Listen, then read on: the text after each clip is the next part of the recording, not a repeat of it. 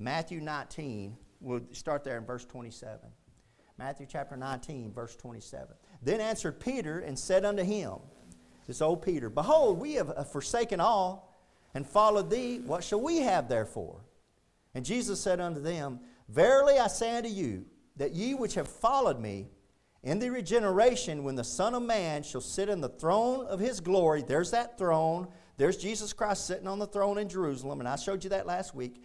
Ye, talking about the disciples, also shall sit upon 12 thrones, judging the 12 tribes of Israel. And I showed you that last Sunday, I showed you in the scripture where it says that there's going to be thrones, uh, we're going to be kings and priests unto our Lord and Savior. We're going to be ruling and reigning with Jesus Christ. So, Christian, the rewards you're going to get for the work you did out here on earth right now, when the millennial king, kingdom kicks off, that thousand year reign kicks off, Jesus Christ is going to reward you, allowing you to rule and reign with Him. Some of us are not going to get to rule and reign with Him at all because we didn't do anything for Him down here. But all that's, all that's predicated on what you've done for Him, and that's in Luke chapter 19. That's in Colossians chapter 2. So there's verses to, to show you that. But you see in here, he's talking to his uh, Jewish disciples here, and he tells them, Ye shall be uh, upon 12 thrones. That's, of course, Jesus on the main throne. They're on 12 thrones, and they're judging the 12 tribes of Israel. Verse 29 And everyone that hath forsaken houses,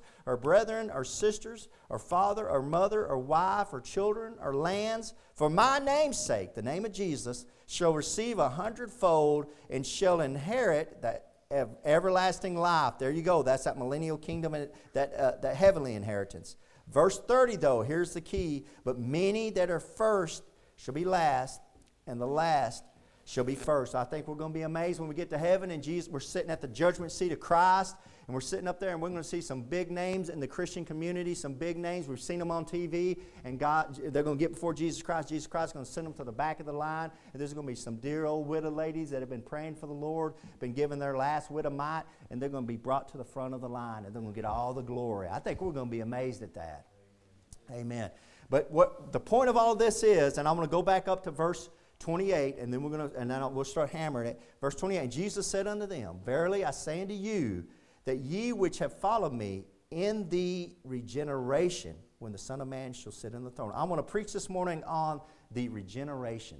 Heavenly Father, Lord, I thank you, Father, for your grace and mercy. Lord, I pray that as we open up your book, Lord, we're going to be going through a lot of scripture, Father, that you'll help us, Lord God, to, that those words will come off this page, help them to come alive, Lord God. Help us to understand what we're reading, help us to piece it all together. In Jesus Christ's holy name I pray. Amen. All right, the regeneration, the regeneration, in the regeneration. So he's calling the regeneration, what we're period, is what we call the millennial kingdom. That's called the, both of the two different things. And there's a reason why he's calling it the regeneration. So I'm going to draw a timeline up here. Here's right here is Jesus Christ is crucified. He comes out of the tomb. This right here is 2,000 years of church history. 2,000 years of church history. And we're right at 2,000 years. And according to Scripture, I've shown you this before, and I, I don't have time to show you everything, but there's going to be a rapture of the church. And after the rapture of the church, there's, I'm going to put a little bubble here. And this bubble I'm putting in here, 666, that's a mark of the beast. That's a seven year tribulation period. So there's going to be a rapture of the church right here. And then at the rapture of the church, uh, while the rest, the Jews and while the rest of the world that doesn't know Jesus Christ goes through that tribulation period, there's going to be billions and billions of people killed. And then we're at the judgment seat of Christ in this time period. And then Revelation 19, Jesus Christ comes back. That's the second coming. So this is the second coming. Right here was his first coming. He came first as a lamb to take away the sins of the world, the Lamb of God that takes away the sins of the world. This second coming, boy, he don't come as a lamb, does he? He comes as a lion, as the tribe of Judah. He's a Jew. He's King of Kings and Lord of Lords. But during, after he comes back, the battle Armageddon takes place, and the Bible says there's a thousand years in here that he rules and reigns as King of Kings and Lord of Lords. Now, we call that the millennial kingdom, the thousand year reign, millennial meaning thousand years. But here, Jesus Christ refers to it as a regeneration. And it's a regeneration because the whole earth regenerates. The whole earth comes back alive like it was before, like God intended it. So we're going to focus this morning on that regeneration. There's a regeneration of the earth, there's a regeneration of uh, animal kingdom, and there's a regeneration of mankind. And the Bible gives you scripture of all the stuff that's going to take place during that thousand year reign. This painting that's behind me was paint, painted by a dear saint. She painted this. This is a painting of what the millennial kingdom will look like. The lion laying down with the lamb, Jesus Christ walking among his people. That's what that painting represents is the millennial kingdom. Now turn to Ezekiel uh, chapter 36. Ezekiel chapter 36. I know I'm going to turn to a lot of scripture this morning, but I want to show this to you. And if you don't get all these, you can get with me after church and I can, I can give you the verses. But if uh, mainly we're going to be in Isaiah, but we're going to start here in Ezekiel chapter 36, verses 33 through 36. If you want to write it down, Ezekiel 36, verses 33 through 36. Now, I'm going to show you that this is a regeneration of the earth. So when he calls it the in the regeneration, there's a generation, there's, there's a genesis, there's a beginning, there's a creation, and then there's a recreation, there's a regeneration. There's a generate and there's a regeneration. And that's what this earth, this whole earth, when Jesus Christ comes back to rule and reign on this earth for a thousand years, it's not going to look like the earth we see right now. It's going to regenerate. It's and I'll show you why and tell you why. Look at Ezekiel chapter 36, verse 33. Thus saith the Lord God, in the day that I, I, shall have cleansed you from all your iniquities. He's talking to the Jew when he's cleansed them from all their iniquities. This is after the second coming. I will also cause you to dwell in the cities, and the wastes shall be builded, and the desolate land shall be tilled, whereas it lay desolate in the sight of all that pass by. And they shall say, This land that was desolate is become like the Garden of Eden and the waste and desolate ruined cities are become fenced and inhabited. So this in this regeneration, the earth is going to become like the Garden of Eden. It's going to start regenerating. It's going to become like the Garden of Eden again. Verse 36 Then the heathen that are left round about you shall know that I, the Lord, build the ruined places and plant that that was desolate. I, the Lord, have spoken it, and I will do it. Amen. He says, I've spoken it, I'm going to do it. But I want to point something out in verse 36. He talks about the Lord build the I the Lord build the ruined places. He not only builds ruined places all over this earth physically, but he'll build up your life that's ruined too. If you're in here this morning and your life is ruined and you don't know where, which way to turn, you know which way you're going to go, I'm here to tell you Jesus Christ can build that life back up. Amen. There's a lot of us in here that had ruined lives. And then the, the man from Galilee, the man of Nazareth, he came by, Jesus Christ, and he gave us salvation, and we've never been the same. I'm one of those guys. I can testify to that. Now, turn to Isaiah 51. Go to Isaiah. Now, we're going to be in Isaiah for a while. If you're following with me, turn to Isaiah 51. I encourage you to get the Bible open and follow with us. There should be one in front of you. If not, just hang tight. I'm going to read. I read everything I preach. I'm going to preach and this is going to be more of an expository sermon. But this is more of a sermon where I'm showing you what's, what the Bible's teaching us. And this, these are all prophecies of that coming kingdom. This prophecies of that millennial kingdom. Look at Isaiah 51 3. Look at Isaiah chapter 51 3. And if you're following along with me, I can hear some of the pages turning. Just hang tight because we're going to be in Isaiah for a while, so you don't have to go far. If you found Isaiah, that's where we need to be. Look at verse 3. For the Lord shall comfort Zion he will comfort all her waste places, and he will make her wilderness like Eden, and her desolate in her des- desert like the garden of the Lord. Joy and gladness shall be found therein, thanksgiving and the voice of melody. Amen. When you get around the Lord, you can't help but sing. And if you think about what was the Garden of Eden like, it was beautiful. It was beautiful the way the Garden of Eden was, it was beautiful. And we're going to get into the way the garden was as we go through this regeneration and what the Bible prophesies. But just think about the Garden of Eden, the way Adam and Eve had it, had it made, and how beautiful the Garden of Eden had been. And there's something physical going on there, and we'll get into that later on. Now, I've established that the earth is going to be regenerated. And when it regenerates, it's going to be a lot like the Garden of Eden. All this, these desolate places are going to start turn, blossoming and ro- like a, a rose. You're going to see this whole earth start greening up and you're going to see this whole earth change. And I'll show you why. Look at Isaiah 44. You're in Isaiah, turn to chapter 44. So this earth changes. And there's one big reason why this earth changes. Isaiah chapter 44, verse 23. Isaiah 44, verse 23. So whenever Jesus Christ shows up, everything gets right. When the Prince of Peace shows up, everything gets right. And I'm here to tell you that when He spiritually, Jesus Christ has spiritually came into my life, everything got right. when Jesus Christ spiritually came into my life, when I asked Him to asked Him to save me, I asked Him to come into my life, I prayed said, Lord Jesus Christ, I know I'm a sinner. Will you please save me? He came into my life, and man, there was joy, there was singing. Man, when Jesus Christ shows up, good things happen. And I'm here to tell you, when He shows up on this earth, this earth, it goes crazy. Look at verse 23. We're in Isaiah chapter 44. Look at verse 23. Sing, sing, O ye heavens, for the Lord hath done it. Shout, ye lower parts of the earth. Look at this. Break forth into singing, you mountains. O forest and every tree therein, for the Lord hath redeemed Jacob and glorified himself in Israel. When the Lord Jesus Christ starts coming back at that second advent and he's coming back onto this earth, man, the whole mountains are going to start waking up. The trees are going to start shaking and waking up. It says that the mountains are going to start singing. And uh, guys, they're not going to be singing the latest Beyonce song. They're not going to be singing ACDC, Highway to Hell. They're going to be singing, Hallelujah, Lord Jesus Christ.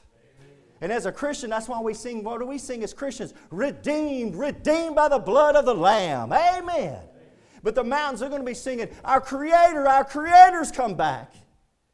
Those mountains have been slumbering because the creator of the universe has been gone. Those trees have been slumbering because the creator of the universe, their creator's been gone. But one day their creator shows back up and they're going to start waking up like that old dog when he's sitting out on the porch waiting for his master to come home. He's kind of sitting there like he's sleeping, but boy, his old ears are going to perk up. He sees the master coming up, and that's the way the mountains are going to start singing and all the trees are going to start shaking. It's going to be a wonderful time.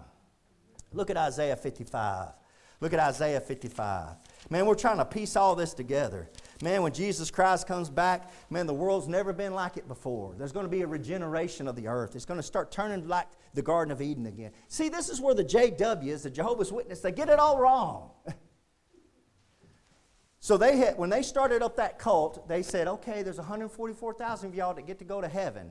There's only 144,000. And they were using Revelation where the 144,000 Jews were were sealed, and they said, We're that, we're that 144,000. Well, what Rutherford didn't understand, he's the one that helped create the Jehovah's Witness, what he didn't understand was there were going to be 144,000 idiots that joined that cult. And they didn't think there'd ever be that many. Well, then what happened when they got to 144,000? They're like, Well, you rest of you other sheep, and that's what he, they call each other, the other sheep. I, I talked to one recently and asked him, The other sheep, y'all get to stay here on earth, and it, it'll be a paradise on earth. That's what they teach.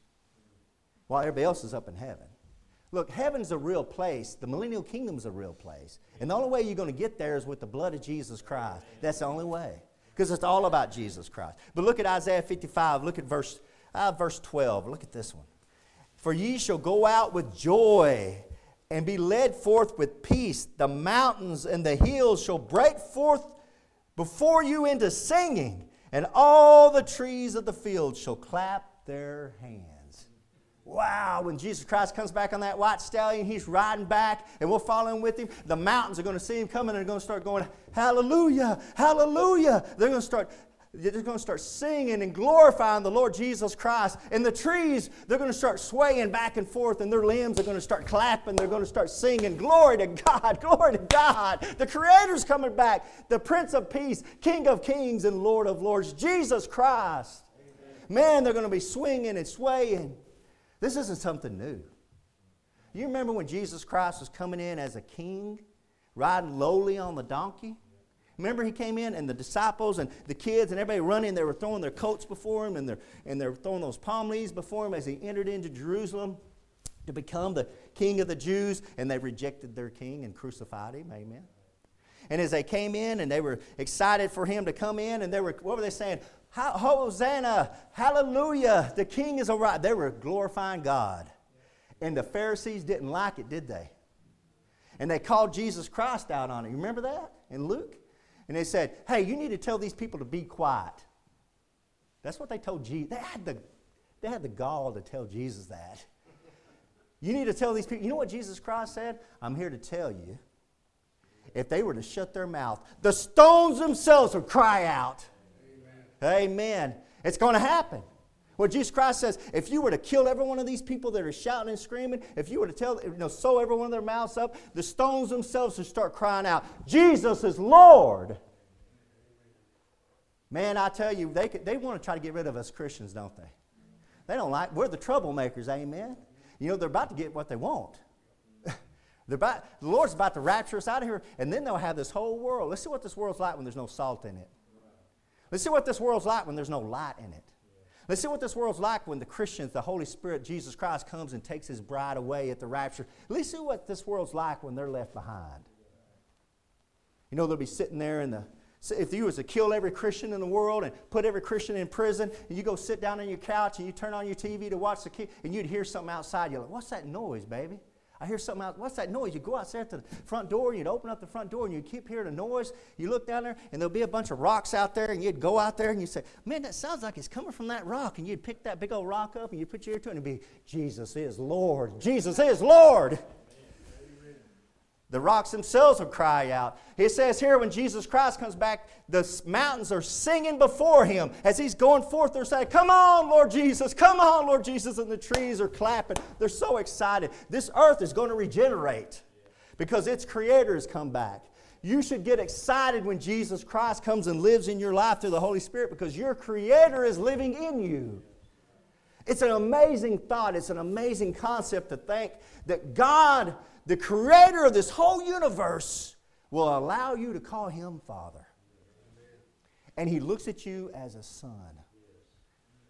Man, that's humbling. That's scripture. It's humbling, but it's scripture. Look at verse 13. Verse 13, same, same chapter 55, verse 13. Instead of the thorn shall come up the fir tree, and instead of the briar shall come up the myrtle tree.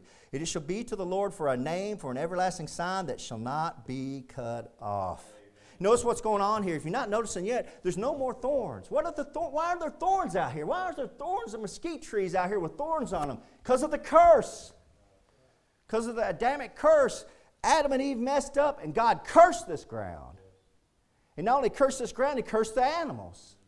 And we're going to get into that because there's a regeneration of the earth, there's a regeneration of animal kingdom, and there's a regeneration of mankind. Right now, we're focused on the regeneration of the earth. Okay, look at Isaiah 35. Come back to Isaiah 35. That curse back in Genesis chapter 3 has been lifted. This earth is regenerated. This earth is turning like the uh, Garden of Eden. Look at, uh, look at Isaiah chapter 35, verse 1. Man, this is, a, this is wonderful scripture. Notice all this is in Isaiah, and you just kind of you can kind of piece it all together and say, man, this is, this is going to be an amazing time. I can't wait. I can't wait. And you might be out there this morning, you might be listening to me this morning, however way you might be, whatever, you might not like Jesus Christ, you might not like Christians, and you might think, well, you know what? I'm not going to vote for him. I don't want that. Tough. You don't vote for a king, he just comes in. Amen? And you can't steal this election. Let me get a little, political there, little political there. You can't steal this election. He's coming in. Look at Isaiah chapter 35, verse 1. The wilderness and the solitary place shall be glad for them, and the desert shall rejoice and blossom as a rose, as the rose. It shall blossom abundantly and rejoice. Look, the desert's rejoicing, even with joy and singing, the desert singing. The glory of Lebanon shall be given unto it. The excellency of Carmel and Sharon, they shall see the glory of the Lord in Jesus Christ and the excellency of our God. The desert is going to blossom like a rose. You know, when I think of the Middle East and I think of camels, I think of tents, and I think of desert. Now, y'all might think something different, but that's what I think of. That won't be like that anymore.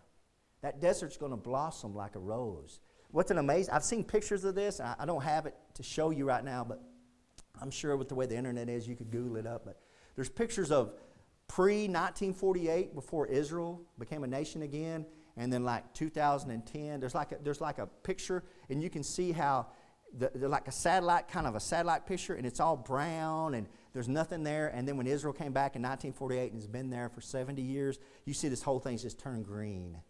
It just looks alive because God's people's there where they belong. Amen, amen, amen. Isaiah chapter 30. Look at Isaiah chapter 30. I, I, this is more of a teaching as it is a preaching, but I want to give this stuff to you. This stuff's important because it shows you what, what you got to look forward to. This isn't even heaven. Praise God. This isn't heaven. This is just, this is what happens when Jesus Christ comes and rules this world. It will be like heaven, but it's not heaven. We'll get into that in Revelation chapter 21, Revelation chapter 22. Can't wait to get there. But right now, we're just talking about when Jesus Christ rules his creation, it's going to be a beautiful thing. Well, look at Isaiah chapter, uh, yeah, Isaiah chapter 30, verse 26. Isaiah chapter 30, verse 26.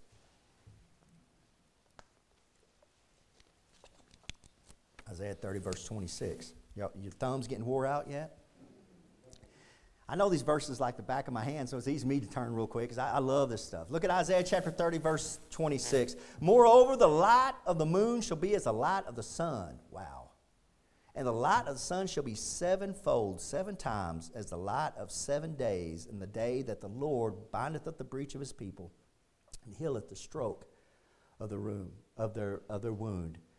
So the sun is going to be seven times brighter. Ooh, that's kind of scary thought. Being in Texas, that's a really scary thought. you think, wow, seven times. I don't know if we can get those, you know, 200 degree weathers or what. No, what's going? There's a, there's there's something scientifically going on there, and I'm gonna try to talk about it next Sunday, Lord willing. But what happens when that sun starts being seven times brighter? What's going on there's going to be there's going to start. It's going to be like a, a greenhouse effect. And I'll try to explain that more next Sunday. But there's a greenhouse effect going on. And now, keep your hand here, but turn to Amos chapter 9 and look at this prophecy. Okay, you're probably saying, where's Amos? If you can find Ezekiel, it's Ezekiel, go right. Daniel, keep on turning. Ezekiel, Daniel, Hosea, and then you'll find Joel, and then you'll find Amos. Joel, and then you'll find Amos chapter 9. And if you don't want to turn there, just hang tight. I'm going to read it to you. Trust. I'm reading everything I'm turning to. I'm not going to just throw it out and say, hey, the sun's going to be seven times brighter. I want you to turn and see that it's going to be seven times brighter. I want you to see the Word of God. I want you to see that God's given this to you. It's in your lap. It's not just for the preacher to know, it's for everybody to know. It's a prophecy has been there this whole time. It's been in your Bible for 2,000 years. Actually, some of this has been in there for 28, 3,000 years.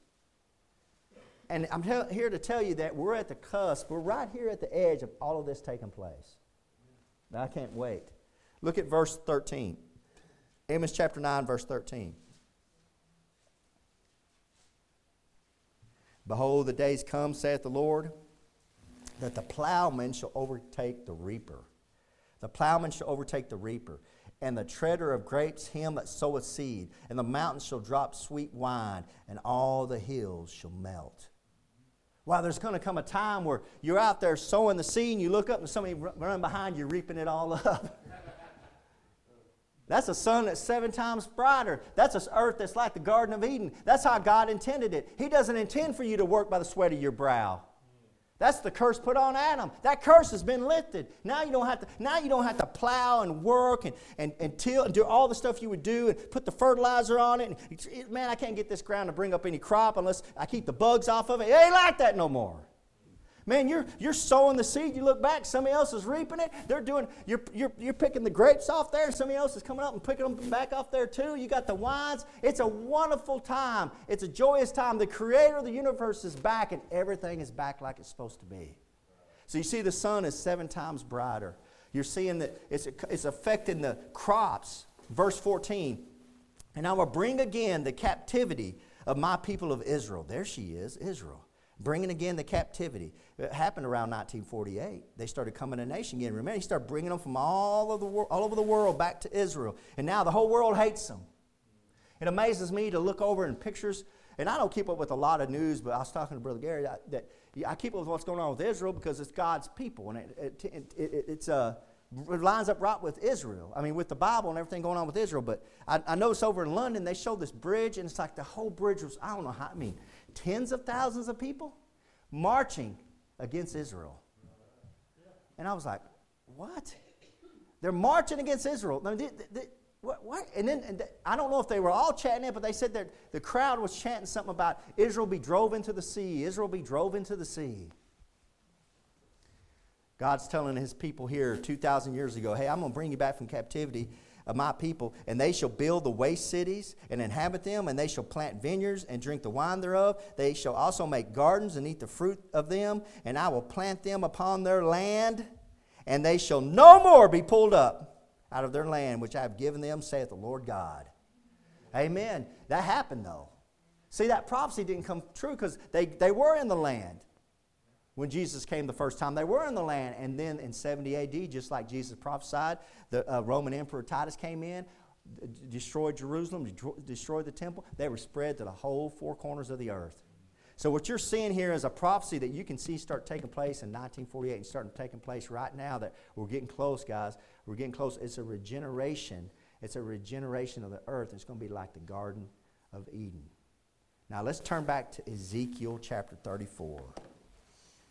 Man, this is a wonderful time to be on this earth, Ezekiel chapter 34. And I'm sorry that this is more of a teaching than a preaching, but I just wanted to show this stuff. This stuff's amazing to me, and I want to make sure it gets out there. Uh, that, was my, that was my whole intention of preaching through the book of Revelation. See, when I first started praying about it, like, what am I going to preach? And, what, and then the Lord was laying on my heart. I felt like the Lord was laying on my heart about preaching Revelation. Well, I've taught Revelation. Brother Gary, we've went through Revelation probably twice, I think, since I've been here. I've been here at this church about 15, 16 years. I think going on 17 years. I've been at Indian Gap. So I know I went through the book of Revelation twice. And, uh, but one thing that just occurred to me is like there's so many of y'all that can come up here on Sunday but can't come up here on Wednesday night. And I was doing my teaching on Revelation like on Wednesday night or sometimes in Sunday school. So the point was, I'm like, man, I want other people to hear this stuff. So this is more of a teaching than it is a preaching. But I think it's that important to get this stuff out there so you can understand the millennial kingdom and the concept of all this stuff that's going on. Look at Ezekiel chapter 34, verse 29. Ezekiel chapter 34, verse 29. Here's a prophecy that's pretty. Well, look, look I tell you what, go back up to verse, uh, verse 25. Look at verse 25. Let's start at verse 25. And I will make with them, I will make, I will make with them a covenant of peace, and will cause the evil beast to cease out of the land. That's a change in the animal kingdom that I'll, I'll be preaching on. And they shall dwell safely in the wilderness and sleep in the woods. Man, the earth has changed so much that you can go sleeping out in the woods. You're not worried about getting eaten by a bear or a lion or, or the robbers getting you or anything. You can go sleep out in the woods, dwell safely, into verse 25. Now look at verse 26. I will make them and the places round about my hill a blessing. That's around the hill of Zion where Jesus is ruling and reigning. I will cause, look at this, I will cause the shower to come down in his season. There shall be showers of blessing. Amen. That's why we sing that song. There shall be showers of blessing. In the millennial kingdom, there will be. And the tree of the field shall yield her fruit, and the earth shall yield her increase. There we go. And they shall be safe in their land. Talking about Israel. And shall know that I am the Lord. When I have broken the bands of their yoke, and delivered them out of the hand of those that serve themselves of them, and they shall no more be a prey to the heathen. Neither shall the beasts of the land devour them, but they shall dwell safely, and none shall make them afraid. But notice what he says in verse 29, a very important verse. And I will raise up to I will raise up for them a plant of renown, and they shall be no more consumed with hunger in the land, neither bear the shame of the heathen anymore. So that plant of renown, that's a some, somehow God's going to raise up this plant, and this plant is going to be God's going to raise it up, and it's going to be some kind of crop that there'll be no more hunger, no more famine, no more hunger. People have plenty of food to eat. Now, here in America, we don't understand that. You, re, you, could re, you might be doing your daily Bible reading, come across verse 29 and say, And they shall no more be consumed with hunger, and go, Meh, I'm going to go to the refrigerator and get me a peanut butter sandwich. We're blessed. We're spoiled children of God. You talk to those missionaries on this wall that deal with this stuff. Hunger is a uh, hunger and famine. People see, we don't do this in America, but uh, in other parts of the world, people die of hunger. No more in the millennial kingdom. Remember the plants are you're reaping, you're sowing, all the stuff. The seven the sun seven times brighter. He's going to make this plant a renown. But that's a prophecy, brothers and sisters. That's a twofold prophecy. Not just a physical plant, but it's a spiritual plant. And that plant's name is Jesus Christ. Now let's turn back and close in Isaiah, Isaiah 53. And I'm going to show this to you. This plant is prophesied. Isaiah chapter 53, this plant is prophesied. This plant of Jesus. Beautiful scripture, Isaiah 53. I mean, I should have just opened up Isaiah 53 and preached this all morning long. This thing, this right here is it's a beautiful, beautiful chapter. But it's a plant of renown.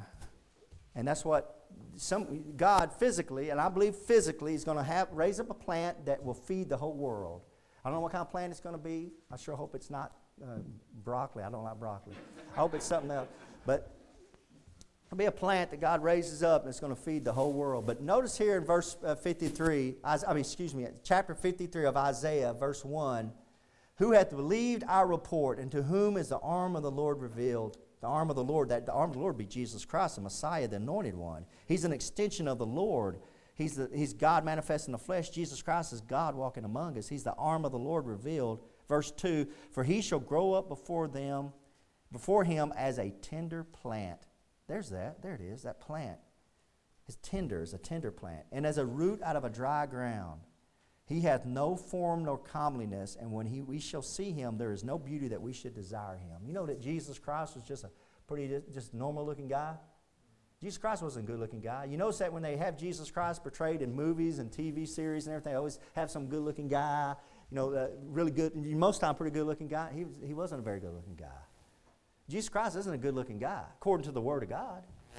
He's, there's no, com, no form, no comeliness. He wasn't a big old stout guy. He wasn't. A, he, there, he's just a normal looking person. When we shall see him, there's no beauty that we should desire him. There's nothing. You, there's nobody that looked at Jesus Christ and said, "Well, that's a good looking dude. Let's go follow him." I like the way that guy looks. What was the difference with Jesus Christ? It's when he opened up his mouth. Amen? Like he looked like a normal guy, but when he spoke, like the policeman there from the temple said, No man ever spake like this man. I'm not touching him. Now let's look at the verses. He is despised and rejected of men, and he is a man of sorrows and acquainted with grief. That's our Lord and Savior Jesus Christ. You got some sorrow this morning, you got some grief, you're going through some problems, Jesus Christ has been there. Jesus Christ wants to help you out. He's been there, he's acquainted. And we hid, as it were, our faces from him. He was despised, and we esteemed him not. He was despised as he went to the cross, spit on, whipped, beat, laughed, mocked. Verse 4 Surely he hath borne our griefs and carried our sorrows. Yet we did esteem him stricken, smitten of God, and afflicted. Has Jesus Christ got your griefs on him this morning? I pray he does. Has he got your sorrows? I, have I've lived a life of sorrow. I've had so many people die around me that if Jesus Christ wasn't carrying me, that for me, I couldn't do it. I sure couldn't carry it. And I've seen so many people trying to carry that sorrow, carry that grief of a loved one dying, and maybe they died really young. Maybe they died really, really young. And you carrying that grief and that sorrow, won't you to let Jesus Christ carry that for you? He understands. Surely he hath borne our griefs and carried our sorrows. Look at verse 5. But he was wounded for our transgressions. Whose transgressions? Your transgressions. Sitting out here this morning. He was wounded for our transgressions. He was bruised for our iniquities. The chastisement of our peace was upon him, and with his stripes we are healed. Jesus died on the cross for you. Your sins, your iniquities, your sorry, no good life. He died for you, not for him. He didn't do nothing. He was innocent. He was, he was railroaded. And, he, and, and, and Pilate was trying to get him off. And, and what Jesus told Pilate, I could have 12 legions of angels right here, right now. He could have 100,000 angels right there. Just come on in. And it, one angel was killing 150,000 men in the Bible. And Jesus Christ, I'm, that's not what I'm here for. I'm here to go to the cross to die for the sins of the world. So it's easy when I say to die for the sins of the world, but he went to die for you, and for you, and for you, and for me. He paid the price. Now the ball's in y'all's court. Are you going to take that free gift? Are you going to take it? Verse 6 All we like sheep have gone astray. Yes, we have. We have we have turned everyone to his own way. Yes, we have. And the Lord hath laid on him the iniquity of us all.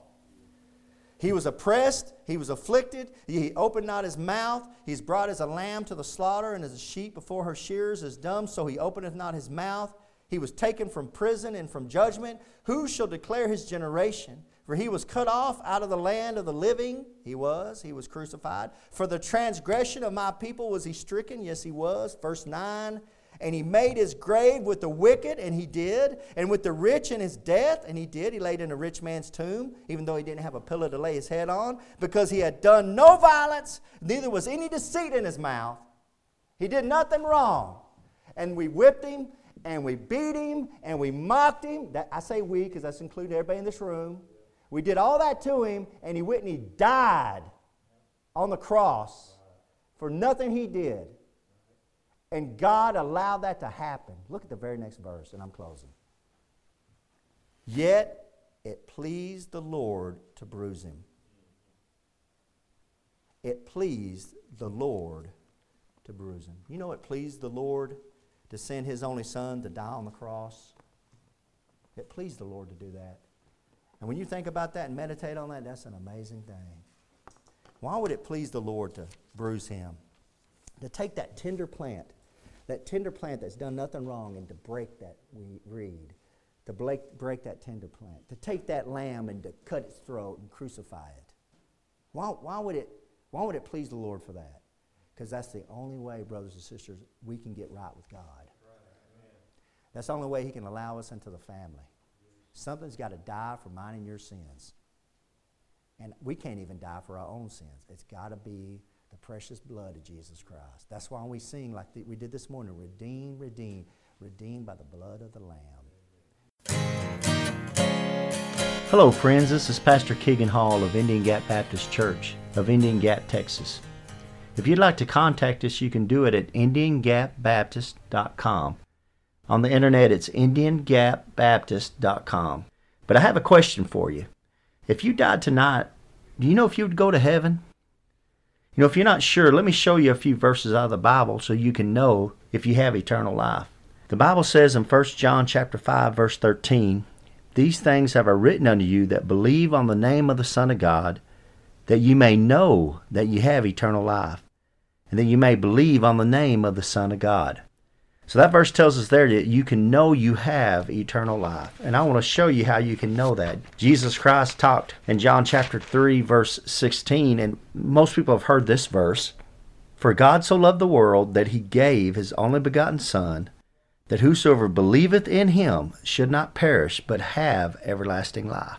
Now, that's an amazing verse, of course, talking about how God gave Jesus Christ as a gift to the world, but verse 17 and 18, he went on to say something interesting. For God sent not his Son into the world to condemn the world, but that the world through him might be saved. So the whole reason Jesus Christ came into this world was to save you and to save me and you. But in verse 18, he says something that's amazing. He says that he that believeth on him is not condemned. He's stressing a faith. It's putting your faith into Jesus Christ. But he says there in verse 18, But he that believeth not is condemned already, because he hath not believed in the name of the only begotten Son of God. So he says you're condemned already if you haven't believed in Jesus Christ. It's not like you're going to go to heaven and you're going to stand before God and you're going to have God put your good deeds on the scale and your bad deeds on, on the other side of the scale and He's going to weigh it. And if you've been a good enough person down on this earth, that He'll let you into heaven. It doesn't work that way. Jesus Christ is real explicit here to say that you're condemned already. You need a Savior right now. The same chapter down in verse 36, it says, He that believeth on the Son hath everlasting life. It goes back to a believe, putting your faith in Jesus Christ as your Lord and Savior. But the verse continues, And he that believeth not the Son shall not see life, but the wrath of God abideth on him. See, it's going on right now. You need a Savior right now. You need to be saved from a devil's hell. Paul sums it up real good here in Romans chapter 10, verse 9 that if thou shalt confess with thy mouth the Lord Jesus, and shalt believe in thine heart that God hath raised him from the dead, thou shalt be saved. It's putting your faith in Jesus Christ from the heart. For with the heart man believeth unto righteousness, and with the mouth confession is made unto salvation. It's very important to confess Jesus Christ because the mouth shows where the heart's at. And in verse 13, he sums it up For whosoever shall call upon the name of the Lord shall be saved. So, friends, as simple as just bowing your head and saying a prayer, something like this Lord, I know I'm a sinner. I know you died on the cross for my sins. I believe you can came up from the grave and are alive right now listening to me. I invite you into my heart to save me. Please save me, Lord Jesus. Amen. If you prayed something similar to that, we'd love to hear from you. You can contact us at IndianGapBaptist.com. And God bless you, and until next time. Cast in all your care upon Him.